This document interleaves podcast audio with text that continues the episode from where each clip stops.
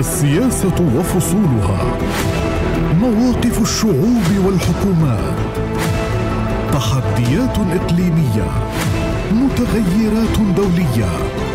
والصورة من كل الاتجاهات.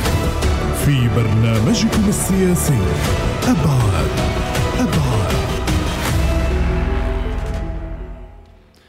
السلام عليكم ورحمة الله. أهلا بحضراتكم في عدد جديد من أبعاد هذا البرنامج السياسي. متابعينا الكرام والذي نطل به على حضراتكم في كل يوم اثنين عند الساعة الثانية مساء للحديث عن آخر التطورات السياسية. وفي هذا الأسبوع في هذا العدد نتحدث عن جرائم الاحتلال المتواصلة بلا توقف. في كل مكان في الضفة الفلسطينية وفي القدس المحتلة وداخل السجون بحق الأسرى الفلسطينيين. في هذا أو في المساء الفائت وبالتحديد يوم أمس مساء قام المستوطنون بهجوم كبير. وصف بأنه غير مسبوق. بالتحديد في حوارة في نابلس هذا الهجوم كان الهدف منه إحراق المنازل الفلسطينية إحراق السيارات وتدمير الممتلكات الفلسطينية. وهذا الهجوم أتى بعد ساعات قليلة.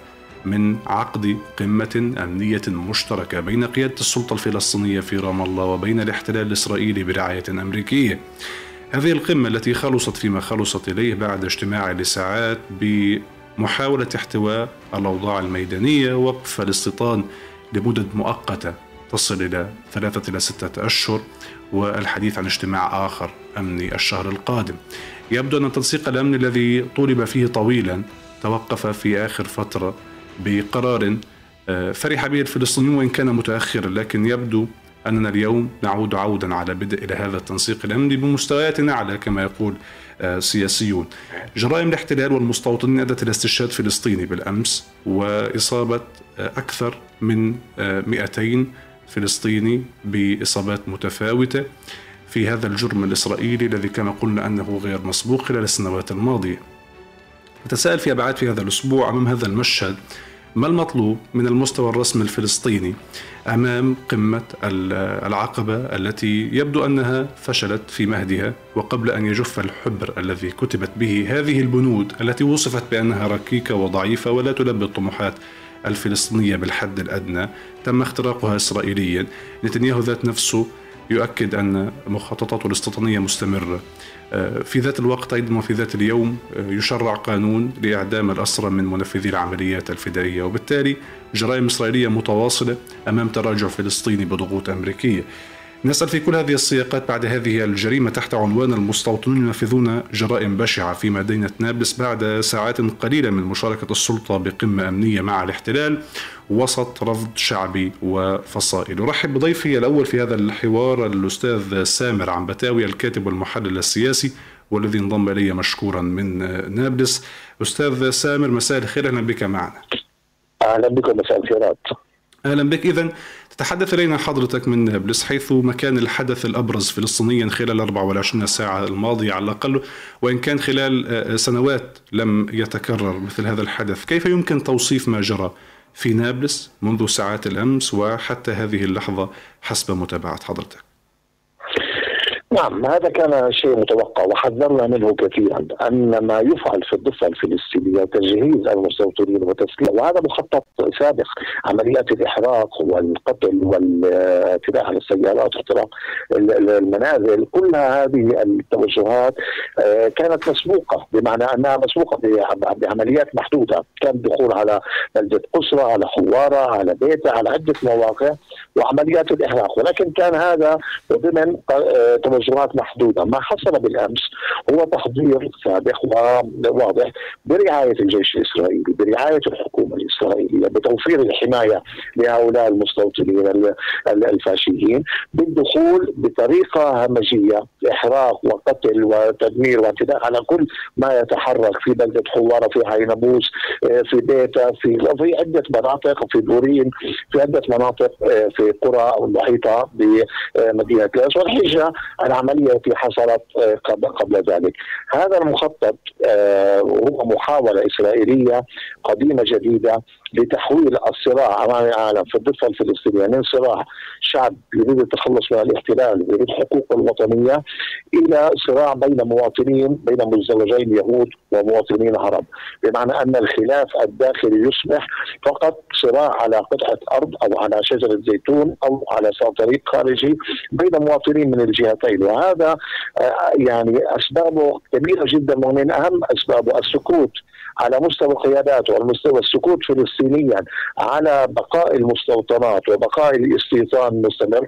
وهذه قنبلة موقوتة داخل الضفه الفلسطينيه تنذر بأحداث ما شابهت عام 48 وما قبل 48 من اعتداءات على الفلسطينيين وتجاوز كل الحدود ذلك لذلك أعتقد أن هذا التوجه الإسرائيلي والصهيوني كان واضح وسوف يتفاعل بشكل أكبر. والتصدي الفلسطيني كان بكل بساله يعني صحيح انهم يهاجمون ويكونوا محميون بالسلاح وبالجيش ولكن الصمود الفلسطيني في نابلس وفي كافه المناطق هو في مواجهة المطلوب توحيد القوة وتوحيد الكلمة وتوحيد الشعب وتشكيل اللجان الشعبية في القرى والمخيمات والمدن لمواجهة هذا التوجه. في مقابل كل ذلك عزيزي المشكلة أن هذا جاء بعد فعلا ساعات من أو في نفس اليوم من ما سمي بالاتفاق العقبه وما سمي من آه، وفي هذا السياق أستاذ سامر لو سمحت لي. الحديث عن. هذه القمة الأمنية. التي جرت يبدو أنها جرت بضغوط أمريكية كما مشروع قرار سحب قرار إدانة الاستيطان الذي كان قبل أيام قليلة أيضا.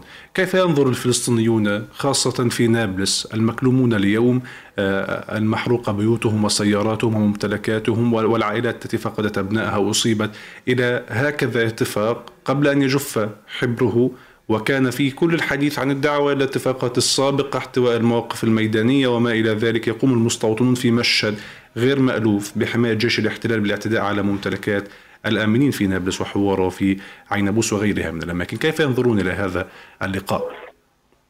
نعم يعني آه، الشعب الفلسطيني وقلنا في أكثر من مجال الشعب الفلسطيني أعاد الموضوع وعرف الطريق تماما سواء في نابلس في قراها في مدينة نابلس في بعض المجزرة التي حصلت. وقبل ذلك ان هذا الاحتلال بمستوطنيه بكل هذه الحكومة الفاشية العنصرية العنيفة. ولا هذا لا يعني ابدا. ان الحكومات السابقة كانت أفضل في عهد لبيد كان هناك شهداء واقتحامات وما إلى ذلك وغيره من أيام شارون وشامير وكل القيادات الإسرائيلية آه، هي في نفس الخط. ولكن هذه المرة قد تكون أوضح في آه، تجاوز كل الحدود من خلال وجود جوران آه، مثل بن جزير وسمارتش وغيرهم.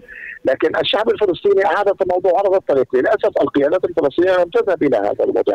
كان الضغط شديد وهو سابقا منذ سنوات بالمطالبه بوقف التنسيق الأمني ووقف الاتفاقات مع الاحتلال أخيرا اتخذ هذا هذا القرار. ولكن سرعان ما جاءت الضغوط الأمريكية وللاسف العربية. للمفهوم التالي. المفهوم أن القضية الخلاف الفلسطيني الإسرائيلي هو يتمحور في القضية في الجانب الأمني. وكأنه إذا حلت القضايا الأمنية وكأن الشعب الفلسطيني يشكل عبء أمني على الإحتلال يجب وقفه هذا وقف هذا العبء.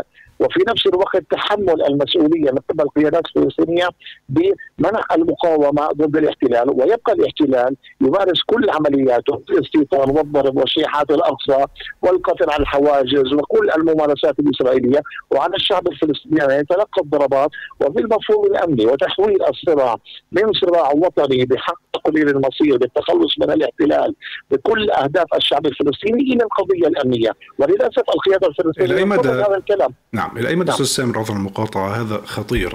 كان هناك قبل فترة تلويح بالحلول الاقتصادية اليوم تلويح بالحلول الأمنية. يبدو أنه كل الحديث يدور عن الالتفاف بعيدا عن الحق السياسي في الوجود الفلسطيني على هذه الأرض السليبة. برأيكم إلى أي مدى خطير انجرار المستوى الرسمي إلى هذا المجال. وبرأيكم أيضا أمام هذا الفشل الواضح منذ اللحظات الأولى ما المطلوب على المستوى الرسمي؟ خاصة أنه يبدو أن هناك لقاءات يعني مجدولة ستكون خلال الشهر القادم في هذا السياق. ما الحد الأدنى المقبول وطنيا برأيكم من أجل آه، نصرة أهل نابلس نصرة الأسرى في السجون الذين يقر عليهم اليوم قانون إعدام يحاول نتنياهو وبن غفير الذي يجلس مع المستوى الرسمي يحاولون إقرار قانون يعدم الفلسطينيين داخل السجون. نعم هو آه، الحل القديم الجديد الاقتصادي الأمني. بمعنى أن هناك سياسة العصا والجزرة الضغط على السلطة أن هناك تنازلات في الجانب الأمني في المقابل آه، بعض التسهيلات الاقتصادية وبعض المغريات الاقتصادية تتعلق بالضرائب تتعلق بتسهيلات مالية ومغريات من قبل الأمريكان. وبنفس الوقت التهديد تهديد للسلطة بالتقويض وتفويض كل شيء كل شيء. هذا ما جعل السلطة تذهب إلى آه، العقبه في في هذا الإطار. ولكن في المقابل بالتأكيد. كل ما فعلته وتفعل دولة الاحتلال والولايات المتحده التي اعتبرها شريك كامل الاحتلال هي ليست راعية آه، للاحتلال هي تشكل الغطاء الدبلوماسي والسياسي والأمني لدولة الاحتلال بكل يعني شراكة كاملة. ولا ولا تصلح أن تكون وسيط ولا تصلح أن تكون راعية للمفاوضات أو حوار ولا لوجود آه، لحوار. وهذا أقل ما يحصل أن سحب القرار من المجلس الأمن الذي يتعلق في الاستيطان والدول الاستيطانية وبقاء هذا العمل في المستوطنات التي فورا كان تصريحات اسرائيل لن يتوقف شيء من الاستيطان. وفي المقابل الثقة مرة أخرى في الأمريكان بأن هناك حل. هذا مأزق كبير. هذا هنا تكمن الخطورة. سألتني عن الخطورة. الخطورة أن تصنع الخلافات الداخلية الفلسطينية أن يتحول الوضع الداخلي إلى حرب آلية. يريدون التصارع الفلسطيني لتأمين أمان دولة الاحتلال وفي المقابل أن يدفع الشعب الفلسطيني بكل مكوناته ومؤسساته وقوى الثمن في صراع داخلي بين مقاومة ورفض المقاومة. بالمناسبة هنا أقول الشعب الفلسطيني لا يعشق الدم ولا يعشق الموت ولكن الشعب الفلسطيني يريد الكرامة ويريد الحرية ويريد الخلاص. هذا هذه الرسالة يعني يتبناها الشعب وعلى القيادات سألتني أيضا ما على القيادة يجب أن تفعل الآن. يجب أن تتراجع عن كل القرارات السابقة. تطبيق ما اتفق عليه بالأمناء العامين تطبيق ما اتفق عليه في المجلس المركزي بوقف العلاقات مع دولة الاحتلال. لأنه الاحتلال يستغل هذه الفترة ويستغل هذا الزمن لتطبيق وتقويض ضم الضفة الفلسطينية. الآن سمورسيتش يسمي مناطق الضفة الفلسطينية بمحافظة يهودا والسامرة. بمعنى تطبيق القانون الإسرائيلي على اليهود في المستوطنات وهذا يعني الضم الفعلي بحوالي 60% من مساحة الضفة الفلسطينية. وهذا يعني الإجهاز بالكامل إضافة للمجازر التي ترتكب. وهم يعتقدون انهم سوف يوصلون إلى مرحلة تهجير الشعب الفلسطيني كما حصل قبل العام 48 لذلك كله يا عزيزي لذلك كله يا عزيزي المفروض من القيادة الفلسطينية أن تنصى نبض الشارع وتوجهات الشارع. الشعب الفلسطيني الآن عرف الطريق وأعاد التموضع. المفروض العودة إلى الاتفاقات التي تمت وأخرها في الجزائر. وقرارات الأمناء العامين وتنفيذ فعلا التوجه الوطني وهي الانتخابات التشريعية ولا انتخابات مجلس وطني ولا إعادة تشكيل منظمة التحرير والتفرد في القرار السياسي. كل ذلك يدفع الشعب الثمن. لا نريد مفاوضات مرة أخرى. سامر اذا نعم. إذا ما سلمنا جدلا بأنه هذا الاجتماع متوافق عليه فلسطينيا. إذا ما سلمنا جدلا بذلك. ماذا عن المخرجات التي خرج بها البيان الختامي؟ حينما نتحدث أن توصل الجانبان الفلسطيني والإسرائيلي إلى التزام الطرفين بوقف الإجراءات الوحدية لمدة ثلاثة إلى ستة أشهر. آه، توقيف الاستيطان لمدة ستة شهور وقف مناقشة إنشاء وحدات استيطانية لمدة أربعة أشهر. آه، هذه القرارات لا تتحدث عن إيقاف الاستيطان بشكل كامل إنما تتحدث عن مدد محدودة للغاية. وفي نفس الوقت تخرج تصريحات سياسية من من بنيامين نتنياهو تقول بأنه مستمرون في الاستيطان بعد الاجتماع بساعات قليلة. أيضا آه، فيما يتعلق بالحفاظ على الوضع التاريخي القائم بالقدس آه، آه، والبقاء على الوصايه الهاشمية في ذات الوقت أيضا يتم والتحضيرات مستمرة لاقتحامات ضخمه في العيد اليهودي الذي يتزامن مع شهر رمضان المبارك. كيف يمكن تفسير ذلك أو فهمه على الأقل؟ شكرا كثيرا على هذا السؤال المهم. فعلا هو هذا السؤال وأنا قلت في لقاءات سابقة. اننا نفترض نفس ما اشترطت في سؤالك. أن نفترض أن هذه الاتفاقات تمت وأن دولة الاحتلال لن تلتزم بأي بند حتى رغم أنها مشحفه بالحق الفلسطيني ورغم أنها اتفاقات أمنية على حساب التوجه الوطني ورغم أنها آه، يعني برعاية أمريكية. ولكن حتى هذه الاتفاقات يعني هناك آه، شعارات فضفاضه في على سبيل المثال أن تقلل دولة الاحتلال اجتياحاتها وتدخلاتها. ماذا يعني هذا الكلام؟ أن يتبقى هذه الاجتياحات. أن يتوقف الاستيطان في البناء يعني أيضا في بشكل مبهم وكانت تصريحات مباشرة من سمورتش ومن بن جبير. سمورتش قال لن يتوقف يصعد مستوطن واحد يمنع من من المستوطنات. وبن جبير قال لتبقى هذه القرارات في الأردن ويعودون وعهدنا في السابق كل الاتفاقات التي ابرمت يا عزيزي منذ أوسلو وما بعدها. واتفاقيات اللاحقة بروتوكولات الخليل. وبروتوكولات باريس الاقتصاديه دوله الاحتلال تضرب عبر القائد كل هذه الاتفاقات ولم تنفذ اي منها. فهل متوقع أن تنفذ هذه الاتفاقات؟ وبالتالي ما أخذ أنه تنازلات من الفلسطينيين فقط لن ينفذ منها شيء. ثم الحديث عن وجود الاستيطاني في الضفة الفلسطينية قنبله موقوته لتفجير كل الأوضاع، ماذا يعني التوقف عن بناء المستوطن يعني الوحدات السكنية، ماذا يعني الاستيطانية القول أنها لمدة ثلاث شهور لا يعني المستقبل بالتأكيد سيكون هناك مواجهات وستستغلها دولة الاحتلال وستعود إلى الموقف نفسه، بالتالي كل هذا يعني آه، كذب وكل هذا خداع يبدو انها لن تعود بصيغة تأسين المستقبل بل إنما بالواقع هي عادت منذ اللحظة الأولى وما جرى في نابلس حيث تحدثنا حضرتك. خير دليل على ذلك. على كل أحوال نشكر حضرتك جزيل الشكر لانضمامك إلينا الأستاذ سامر عنبتاوي الكاتب والمحلل السياسي. كنت معي من نابلس مشكورا ونتمنى لكم السلامة أمام هذه الهجمة الإسرائيلية المسعورة من قبل المستوطنين بحماية المستوى الرسمي الإسرائيلي. وبالتأكيد شعبنا الفلسطيني يثبت دائما أنه صاحب الحق الذي لا يغلب أبدا والمتجذر بأرضه مهما كانت آه، حجم المؤامرة ومحاولات الاجتثاث. على كل الاحوال نبقى في معالجة وقراءة أبعاد هذا الحدث في برنامج آه، أبعاد ورحب ضيف الكريم الدكتور أيمن شاهين أستاذ العلوم السياسية في جامعة الأزهر بغزة. دكتور أيمن مساء الخير أهلا بك معنا في برنامج أبعاد. لك وللمستمعين الكرام. أهلا بحضرتك. نتحدث في هذه الحلقة تحت عنوان المستوطنون ينفذون جرائم بشعة في مدينة نابلس بعد ساعات قليلة من مشاركة السلطة بقمة أمنية مع الاحتلال وسط رفض شعبي وفصائلي. هذا المشهد من بعد التحليل السياسي المراقب للمشهد. كيف يمكن توصيف هذه المشاركة الأمنية مع الاحتلال في قمة في الوقت الذي قبل أن يجف حبر البيان الختامي الذي وصف بالركيك تحدث آه، مجزرة وجريمة من المستوطنين المسلحين بقرارات المستوى الإسرائيلي نفسه وذاته الذي جلس معه بهذه المجزرة البشعة إحراق لقرابة 100 منزل وإحراق آه، لسيارات وممتلكات المواطن والأهم من ذلك شهيد فلسطيني وربما قرابة 300 إصابة. يعني شوف هذه حكومة الفاشية آه، يمينية متطرفة جدا. الحديث مع هكذا حكومة يمينية فاشية متطرفة يعني لن يجدي نفعا. هذا حقيقة. والدليل على ذلك إنه مجرد ما انتهى لقاء العقبة المستوطنين بعد العملية اللي صارت في حوارة المستوطنين هجموا على حوارة وعلى دورين وقرى أخرى بشكل جنوني بمئات بأعداد من. هؤلاء المستوطنون يشعر أن هذه الحكومة هي حكومته وأن نتنياهو وبن جفير وسموتريتش وأركان هذه الحكومة هي حكومة عمليا تمثلهم وإذا رجعنا لنتائج الانتخابات الإسرائيلية سنجد أن المستوطنون في الضفة الغربية وفي القدس قد أعطوا جل جل أصواتهم لهذه الأحزاب الفاشية.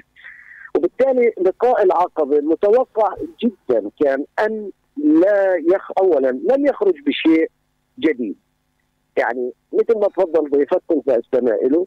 مثل ما تفضل اولا بناء يعني الوقف بناء المستوطنات ثلاث إلى ست شهور. وفي نفس الوقت التراخيص اللي أعطيت سابقا هذه لا لا يعني لا تندرج تحت هذا الاتفاق. طيب إذا رجعنا للأيام والأسابيع الماضية منذ جاءت هذه الحكومة هم هذه الحكومة عمرها أقل من شهرين.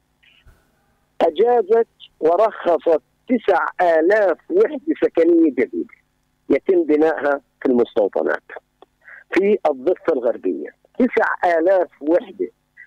أي هو كل شهرين يعني إسرائيل ترخص تسع آلاف وحدة جديدة. هو يعني هذا الرقم اللي عملوه وهذا التراخيص اللي أعطوها لبناء وحدات جديدة. هذا يكفيهم للست شهور القادمه وبالتالي هم يعني لما بيقولوا إحنا لن نرخص وحدات سكنيه جديدة لثلاث لثلاث إلى ست شهور هو عندهم تراخيص عمليا تكفيهم للأشهر. لاحظ يعني هو عبارة عن التفاف حتى على فكرة وقف اللي هو اعطاء التراخيص أيضا في هذا السياق سليمان إذا سمحت لي حقيقة كانت اجابه ضيفي الأستاذ سامر عنبتاوي على سؤال أعيد سؤال حضرتك في ذات السياق. إذا ما سلمنا جدلا بأنه هذا الاجتماع مهم من الضروري الكل الفلسطيني متوافق عليه تحدثنا عن البنود. هذه البنود تشير ربما إلى إلى أضعف بنود ربما يمكن قراءتها. حينما نتحدث عن تجميد الاستيطان لمدة ستة أشهر وقف مناقشة إنشاء أي وحدات استيطانية جديدة لمدة أربعة أشهر فقط. وأشرت حضرتك إلى مسألة غاية في الأهمية بأنه هناك بناء استيطاني ربما غير معهود خلال الأشهر الماضية آه، حتى هم حتى 9000 وحدة نعم. خلال الشهرين خلال يومين حتى ترخيص 9000 وحدة. يعني هم يحتاجوا لست شهور قادمة في عملية بناء ال 9000 مش محتاجين لتراخيص جديدة بس يخلصوا ال 9000 في الأول. شايف؟ هذا أولا. ثانيا في موضوع تشكيل اللي هو سيطرة السلطة على المناطق الضفة الغربية، طيب أنا بدي أفترض مع سيطرة السلطة على أراضي على مناطق عليه، طيب سيطرنا بنفترض نجحت السلطة وسيطرت على مناطق عليه، كويس؟ والحالة الشعبية والحالة اللي بتناضل وبتشتبك مع الإسرائيليين في جنين ونابلس وغيرها هذه الحالات توقفت. دعنا نفترض ذلك. نعم. طب بعد هيك بعد هيك يعني إحنا المطلوب ما نعملش شيء وهم يبقوا فلتانين في الاستيطان وفي آه، مصادرة الأراضي وفي اقتحامات المدن وفي آه، الهجمات على الفلسطينيين والمستوطنين المسلوكين كما هم. يعني امبارح الجيش الإسرائيلي بيان له أنه فقد السيطرة على منطقة حوارة لكن هذا الجيش كويس؟ هذا الجيش ما بفقدش السيطرة على الهجوم في نابلس أو على هجوم في جنين أو على هجوم في أي مدينة فلسطينية. هذا الجيش بيفقد السيطرة لما المستوطنين بيهاجموا. فيش جيش جيش بين قوسين الدفاع الإسرائيلي مش قادر يسيطر على 700 800 مستوطن. وفي هذا السياق ربما يسيطر على 3 مليون فلسطيني. نعم. وفي هذا السياق ربما تأكد كلام حضرتك كنا نتحدث مع زميل صحفي من نابلس قال لنا بالتحديد بأن الجيش الإسرائيلي يقف كمتراس بين الفلسطينيين ومنازلهم وممتلكاتهم ويترك المستوطنين يذهبون بكل الخيارات المفتوحة لإحراق المنازل حتى وفي ظل وجود أطفال فيها. وبالتالي آه، هذا تصرف مقصود يشي بدعم المستوى الرسمي الإسرائيلي لما حدث في نابلس. هذا الجيش هذا الجيش لدولة لدولة مين؟ هو لدولة المستوطنين وهذا الجيش للفلسطينيين. هذا جيش احتلال ضد الفلسطيني ولكنه جيش للمستوطنين يحمي المستوطنين. بالتالي يعني لقاء العقبة أيا كانت نتائجه ما في أولا لم تكن هناك نتائج. ثانيا المطلوب فلسطينيا وهذه مسألة خطيرة حرب أهلية. يعني بدهم ياخذوا عدد آلاف من الأمن الوطني يتم تدريبهم في الأردن وفي دول أخرى كويس؟ ويجيبوهم على نابلس يحاربوا إسرائيل ولا بدهم يحاربوا نحارب بعضنا كفلسطينيين. ما هذه وصفة لحرب أهلية. بعدين أنت بدك الناس تتوقف عن قتال هذا العدو. طيب مش بدها حلول سياسية؟ مش بدها آه انهاء للاحتلال؟ ولا أنا ما أنا الفلسطيني لازم أتوقف عن قتال إسرائيل وفي نفس الوقت إسرائيل تبقى محتلة للأرض الفلسطينية. في شيء غير منطقي وغير عقلاني في الطرح اللي مطروح، لهذا السبب نعم. الذهاب إلى العقبة بظل المطروح أو ما طرح في قبل أن يذهبوا إلى العقبة اللي كان مطروح أمام الجانب الفلسطيني هو وصف لحرب أهلية فلسطينية هو وصف لاقتتال داخلي فلسطيني. هل هو عسكري فلسطيني بيقدر يروح يقاتل الشباب اللي في نابلس أو في جنين. وفي نفس الوقت بالأمس كان عاجزا عن أن يفعل أي شيء في حواره. بعض المراقبين رأوا دكتور أيمن بأنه هناك خطورة في بعد آخر في هذا في هذه المسألة ولا أدري إذا كنت تتوافق مع هذا الطرح. قالوا إنه لقاء الامني الذي جرى بين الاحتلال بضغوط أمريكية ورعاية أمريكية أشار إلى انه المسألة فقط أمنية وكأنه ومن قبل ذلك كان هناك تلويح بالحلول الاقتصادية. ويبدو ان هناك نسيان تام لهذا الحق السياسي الوجودي لشعب الفلسطيني على أرضه. إذا كنت تتوافق مع هذا الطرح لاي مدى هذا الطرح خطير؟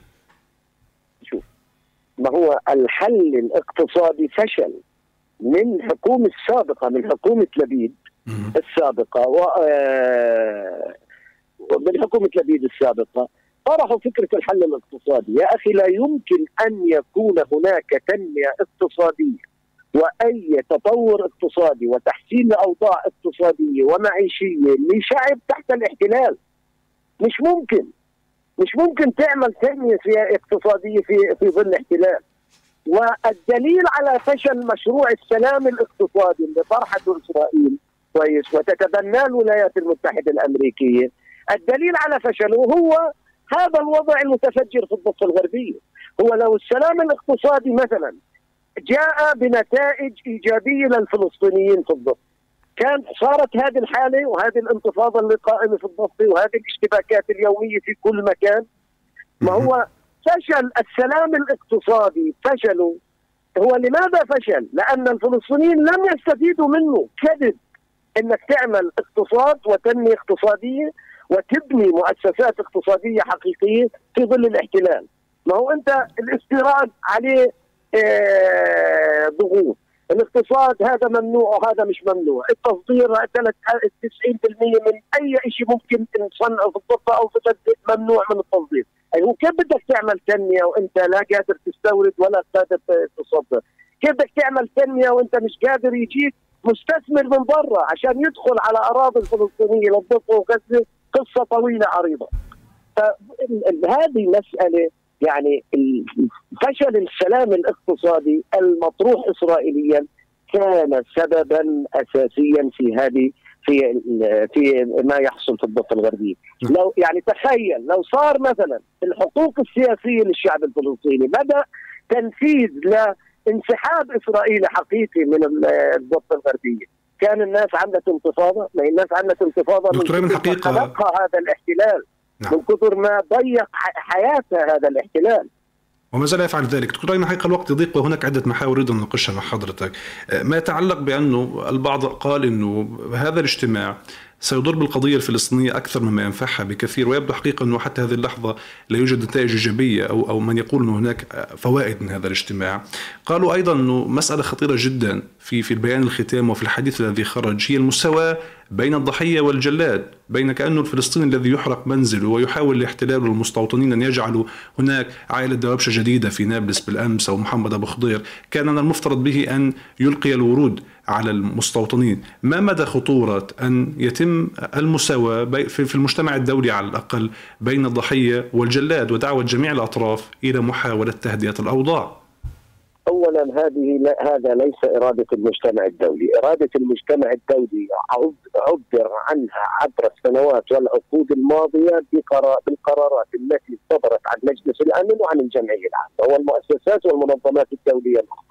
القرارات التي صدرت عن مجلس الأمن وعن الجمعية العامة والمنظمات الدولية الأخرى كلها يعني كلها تقر بحقوقنا الوطنية والسياسية المشروعة وبحقنا في إقامة دولة فلسطينية على حدود الرابع من حزيران وعاصمة القدس. الإرادة الدولية والمجتمع الدولي لا أنصفنا غير قادر على تنفيذ قراراته هذا موضوع آخر، لكن المجتمع الدولي والإرادة الدولية لم تقف إلى جانب هذا العدو. لكن هذه إرادة الولايات المتحدة أن تساوي بين الجل بين الضحية والجلاد، هذه إرادة الولايات المتحدة وليست إرادة المجتمع الدولي، المجتمع الدولي في القرارات الدولية أنصفنا. الآن المجتمع الدولي بعيد غير قادر على تنفيذ قراراته هذا موضوع آخر وهذا يلام عليه المجتمع الدولي والمنظمات الدولية.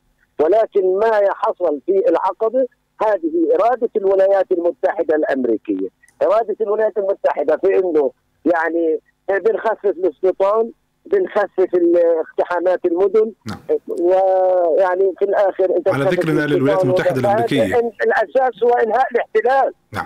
على ذكر الولايات المتحدة الأمريكية حقيقة أخيرا هل يمكن القول أن الإدارة الأمريكية استطاعت خداع السلطة مرتين في وقت وجيز جدا حينما يتعلق بالضغوط المتعلقة بسحب مشروع آه، قرار في مجلس الأمن آه، لوقف الاستيطان؟ واليوم أيضا في قمة العقبة التي خرجت ببيان آه، لا يحقق الحد الأدنى من تطلعات الشعب الفلسطيني. هل يمكن القول بأنه فعلا الإدارة الأمريكية استطاعت أن تخادع السلطة مرتين؟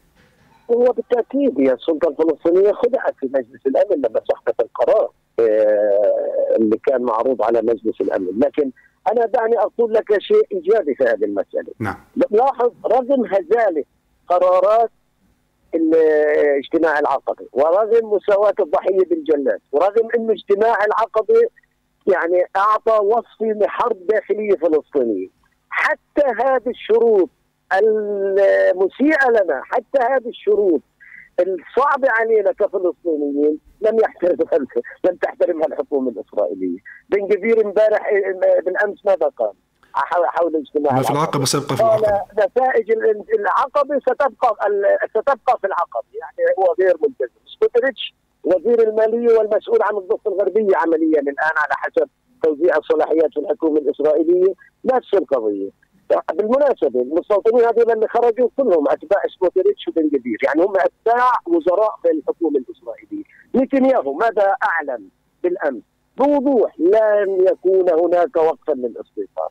يعني هذه حكومة الشيء اللي, اللي ممكن يخدمنا كفلسطينيين بغض النظر عن اجتماع العقبة إنه حتى الشروط المجحفة بحقنا مش تحترمينها ويبدو أن القيادة الفلسطينية عادت بخفي حنين حقيقة على ما يبدو من هذا الاجتماع الأمني. على كل الأحوال أنا أشكر حضرتك جزيل الشكر دكتور أيمن شاهين أستاذ العلوم السياسية بجامعة الأزهر بغزة. شكرا لانضمام حضرتك إلينا في هذه الحلقة من أبعاد. كما أرحب بضيفي الكريم الأستاذ طلال أبو ظريف القيادي بالجبهة الديمقراطية من غزة. أستاذ طلال مساء الخير. أهلا بك معنا عبر راديو الشباب في برنامج أبعاد. تحية لك ولجميع المستمعين. أهلا بحضرتك. نتحدث في هذه الحلقة تحت عنوان المستوطنون ينفذون جرائم بشعة في مدينة نابلس بعد ساعات قليلة من مشاركة السلطة بقمة أمنية مع الاحتلال وسط رفض شعبي آه، آه، وفصائل. ابتداء كيف يمكن توصيف هذه المشاركة في هذه القمة الأمنية؟ هل كنتم كفصائل فلسطينية راضون عنها؟ هل تمت المشاورة في هذا الملف؟ الذي يعتبر حاسما على الأقل فيما يتعلق بعودة مسلسل التنسيق الأمني. يعني نحن حضرنا القيادي المتنفذ حضور آه، مثل هكذا لقاءات واعتبرنا هذه الخطوة آه، ضارة وتلحق الأذى آه، بشعبنا ومقاومته وبحالة صمود وتبرئة للاحتلال الإسرائيلي من المجازر التي يفترضها شعبنا الفلسطيني لكون هذه آه، آه، آه، هذه القمة هي قمة أمنية بامتياز ولا وظيفة لها سوى الاستجابة للضغوط الأمريكية الإسرائيلية بما تنفيذ ما تسميه الولايات المتحدة تخفيض مستوى العنف باعتبار أن النضال الفلسطيني والمقاومة الفلسطينية المشروعة والمشرعة بقرارات الشرعيه الدوليه وكأنها آه، عنف وهذا آه، ما كانت تريد الولايات آه، المتحدة والمسألة الأخرى تتناقض مع قرارات المجلس الوطني والمركزي الذي طالب بضرورة وقف كل أشكال العلاقة مع دولة الاحتلال الإسرائيلي جزءا من اللقاءات وصولا للتحلل من الالتزامات وشروط التنسيق الامني فلا وظيفة لهذه القمه سوى وظيفة أمنية بموجبه ستتحول السلطة الفلسطينية إلى أداء أمنية يد الاحتلال الإسرائيلي مواجهة شعبنا ومواجهة مقاومته. وهذا من شأنه أن يفتح الطريق أمام صراعات داخلية فلسطينية. فلسطينية لن يستفيد منها إلا الاحتلال الإسرائيلي. لهذا أدلنا هذه الخطوة وطالبنا القياده الفلسطينية بعدم الالتزام باي من هذه الالتزامات التي أملاها هذا الاتفاق آه، أو هذه التفاهمات البائسة. ومن جهة أخرى عليها أن تخرج من دائرة أوهام آه، آه، الحكومة الإسرائيلية التي سرعان ما عبرت عنها بالاستمرار بالاستيطان سأتي هذا السياق أستاذ طلال نعم سأتي هذا السياق عذرا عن المقاطعة لكن أسأل حضرتك في أنه في العادة في القضايا السياسية الفلسطينية في ظل حالة ربما الاختلاف السياسي يكون هناك آراء يكون هناك فريقين فريق مؤيد فريق معارض. في هذه المرة كما تابعنا يبدو أن لا أحد كان مؤيدا لهذه الخطوة الفلسطينية سوى المستوى القيادي. كل الأحزاب الفلسطينية حتى في الضفة الفلسطينية خرج آه، آه، مؤتمر صحفي من هناك في غزة في الداخل الفلسطيني المحتل. كيف يفسر هذا الإجماع الوطني ضد هذا القرار؟ وكيف يفسر كذلك أيضا آه، عدم مبالاة الجانب الرسمي والذهاب بهكذا موقف؟ يعني هذه خطوة رئاسية بامتياز. حتى قيادة قيادات واسعة من حركة فتح لم يروق لها حضور مثل هكذا آه، آه، لقاءات والحالة الوطنية والحالة الشعبية في ظل مجازر الاحتلال الإسرائيلي وفي ظل ما آه، يعني نابلس وفي ظل ما جرى بحوارة هذه تجليات لفاشينية صهيونية تمارس فالرهاب عند القيادة الفلسطينية على ماذا لا أحد يستطيع أن يعرف ماذا تريد القيادة الفلسطينية إلا أنها تريد أن ترضي الولايات المتحدة ودولة الاحتلال. والزاوية الأخرى كي تقبل السلطة على نفسها أن تساوي ما بين جريمة الاستيطان وما بين حق الشعب الفلسطيني في المقاومة باعتبار أن هاتين الخطوتين هي خطوات منفردة سواء من الجانب الإسرائيلي ومن الجانب الفلسطيني. ولهذا المسألة لا تقاس على قاعدة من يوافق ومن يعارض. هذه تضر بالمصلحة الوطنية الفلسطينية. وهذه النقطة حقيقة يعني ناقشناها مع ضيوفنا. نعم. وهذه النقطة حقيقة ناقشناها مع ضيوفنا. مسألة ما يتعلق بأنه خرج البيان الختامي كانوا يتحدث عن جانبين متساويين بالقوة وبذات الحق في الدفاع عن النفس. وكان هناك اعتداء من هنا وهناك ويجب على الأطراف محاولة وقف ولجم كل من طرف ورغم أنه أيضا الاحتلال بعد ساعات قليلة وقبل أن يجف حبر هذا البيان كان هناك حماية كما أفاد الزملاء الصحفيون للمستوطنين الذين هاجموا المواطنين في نابلس ويقال أنهم من أتباع آه، سموتريتش وبن جافير وبالتالي آه، إلى أي مدى ضربت آه، إسرائيل بعرض الحائط؟ هذا الاتفاق قبل أن, أن, يجف حبره حتى أستاذ طلال. يعني دعني أقول بصراحة وبوضوح استمعت إلى التصريحات الإسرائيلية ما قبل يعني إرهاب المستوطنين على حوار. بن جفيد قال ما في العقبة بقى في العقبة نعم نتنياهو قال لا يوجد ما يلزم آه، الحكومة الإسرائيلية بوقت الاستيطان ولا يوجد أي مسار آه، ولا يوجد أي أفق لأي عملية سياسية مع هذه الحكومة. اذا كل جوهر هذا اللقاء هو جوهر أمني. منظومة الأمنية للاحتلال الإسرائيلي آه، فشلت في محاولة إخماد لهيب المقاومة ولهيب النهوض آه، الجماهيري في خاصة في جنين وفي نابلس ولهذا هي تريد للسلطه أن تقوم بهذا بهذا الدور، إذا ما أقامت السلطة وقبلت أن تقوم بهذا بهذا الدور وضعت نفسها في مصاب للاسف الشديد من المحيط أن نتحدث به خارج آه، آه، الصف الوطني الفلسطيني وخارج الإجماع الوطني الفلسطيني وهي من يعني آه، شكل طعنه بهذه الخطوة في ظهر الشعب وفي ظهر في ظهر المقاومه ومن المحيط ومن العار أن نبقى يعني آه، آه، نقدم على تفاهمات مع دولة الاحتلال الإسرائيلي في ظل هذه الصهيونية وفي ظل هذا الإرهاب. والمسألة الأخرى ألم تستفد الدرس السلطة الدرس من اوهام الولايات المتحدة ووعودات المزيفه التي قطعتها إدارة بايدن نعم. عندما جاءت إلى سده الحكم ولا حتى الآن لم كنتم من هذه الالتزامات نعم. اذا لماذا تستجيب السلطة الفلسطينية نعم. أسأل حضرتك حق الوقت ضيق. كنتم في الجبهة الديمقراطية ومعكم لفيف من الفصائل الفلسطينية حماس تيار الإصلاح الديمقراطي بحركة فتح. آه، الجبهة الشعبية حذرتم في أكثر من مرة من مسألة الحلول الاقتصادية التي كانت تطرح من الحكومة السابقة. اليوم هناك مخاوف من حلول أمنية مع إغفال الحق السياسي الوجودي لشعبنا الفلسطيني. لأي مدى هذا الأمر يشكل هاجسا لديكم اليوم؟ هذا لا زال قائما. كل ما تريد إسرائيل والولايات المتحدة ضبط الوضع الأمني لتمرير المشروع الحل الاقتصادي بديلا للحل السياسي. ولهذا يعني كل ما تريد الولايات المتحدة هي ما تسميه يعني آه، تفاهمات آه، من أجل يعني تقاربات ما بين الجانب الفلسطيني والجانب الإسرائيلي اللي تمرير هذا هذا المشروع الحل الاقتصادي بديلا للحل السياسي. ولهذا نرفض كل هذه الخطوات من القيادة الفلسطينية المتنفذة وندعوها إلى وقف والكف عن العبث بالمشروع الوطني الفلسطيني وبالقضية الوطنية. أخيرا الفلسطينية. نعم يبدو إنه آه، قرار وقف التنسيق الأمني الذي آه، تم الحديث عنه مؤخرا ولاقي قبولا واستحسانا فلسطينيين رغم أنه تأخر طويلا وكان هناك مطالبات واسعة به منذ مدة طويلة.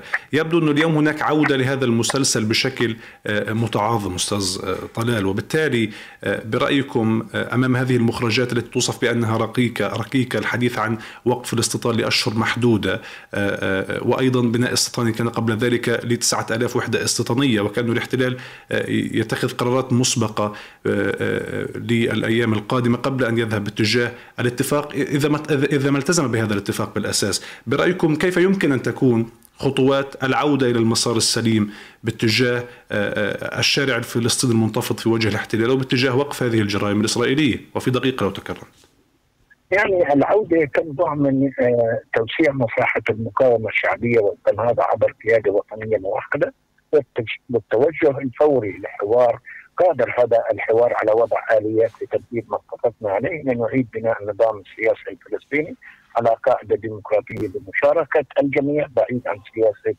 الانفراد والتفرد والتحلل من كل التزامات آه، بما فيها وقف التنسيق الأمني، ما دون ذلك أنا أعتقد نبدد عوامل القوة الفلسطينية ونزيد من التناقضات الداخلية في الفترة التي يجب أن نعمق التناقضات مع الاحتلال الإسرائيلي. شكرا جزيلا لوجود حضرتك معنا الأستاذ طلال أبو ظريف القيادي بالجبهة الديمقراطية. كنت معي مشكورا عبر الخط الهاتفي من غزة. الشكر موصول للدكتور أيمن شاهين أستاذ العلوم السياسية بجامعة الأزهر بغزة. والشكر كذلك أيضا لضيف الكريم الأستاذ سامر عنبتاوي الكاتب والمحلل السياسي والذي كان معنا من نابلس. نصل لختام هذه الحلقة من برنامج أبعاد والتي قرأنا فيها تحت عنوان المستوطنين ينفذون جرائم بشعة في مدينة نابلس بعد ساعات قليلة من مشاركة السلطة بقمة أمنية مع الاحتلال وسط رفض شعبي وفصائلي. كما قال بن جفير ما كان في العقبة سيبقى هناك. نتنياهو أيضا يقول بعد هذه القمة بأن الاستيطان مستمر وبالتالي يبدو كما قال ضيوفي أن القيادة الفلسطينية عادت بخفي حنين من هذا هذه القمة الأمنية مع الاحتلال. الشارع في نابلس يقول كلمته يتصدى لجرائم الاحتلال ولهذا الإجرام المتواصل. يبدو أن الأيام القادمة تحمل أياما صعبة لشعبنا الفلسطيني تحتاج إلى الوحدة الميدانية على الأرض وكذا. للوحدة السياسية من أجل آه، تمتين هذا الموقف في مجابهة هذا الاحتلال المجرم بحق شعبنا الفلسطيني. الرحمة للشهداء والنصر لشعبنا في كل مكان. شكرا لكم على متابعة هذه الحلقة. آمل أن نلتقي على خير الأسبوع القادم وواقع شعبنا بأفضل حال. شكرا لكم وإنما كنتم. السلام عليكم ورحمة الله. السياسة وفصولها. مواقف الشعوب والحكومات. تحديات إقليمية متغيرات دولية والصورة من كل الاتجاهات. في برنامجكم السياسي أبعاد أبعاد.